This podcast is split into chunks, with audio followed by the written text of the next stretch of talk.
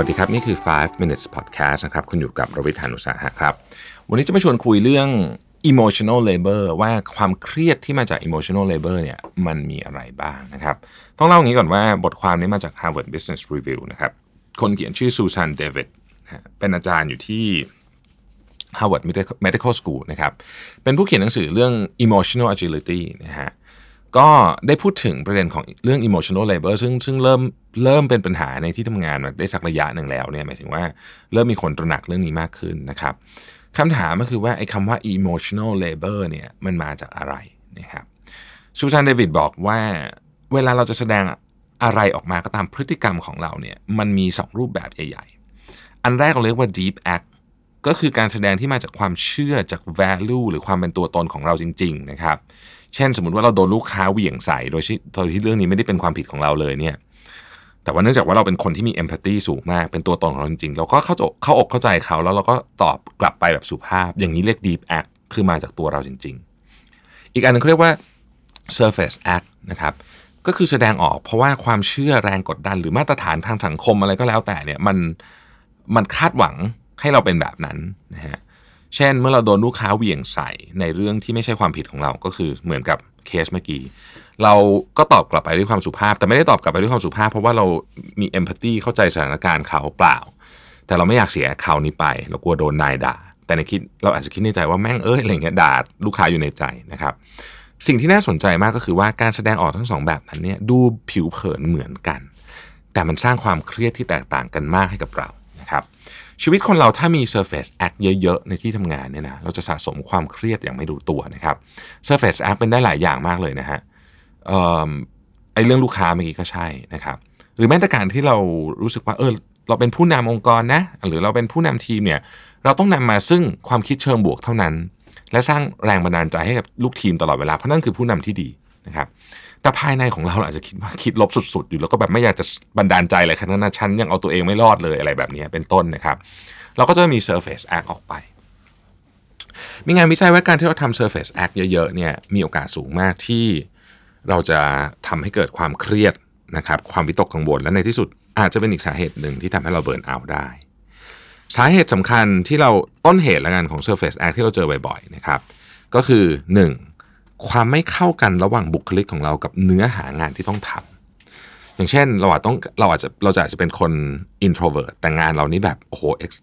ต้องการคน extrovert ไปทำอย่างเงี้ยก็เป็นอันหนึ่งที่ทำให้เกิด surface act ได้นะครับสองความไม่พอดีของ value หรือง่ายๆว่าเนื้อหางานที่ทำเนี่ยมันขัดความเชื่อของเรานะฮะสามคือวัฒนธรรมองค์กร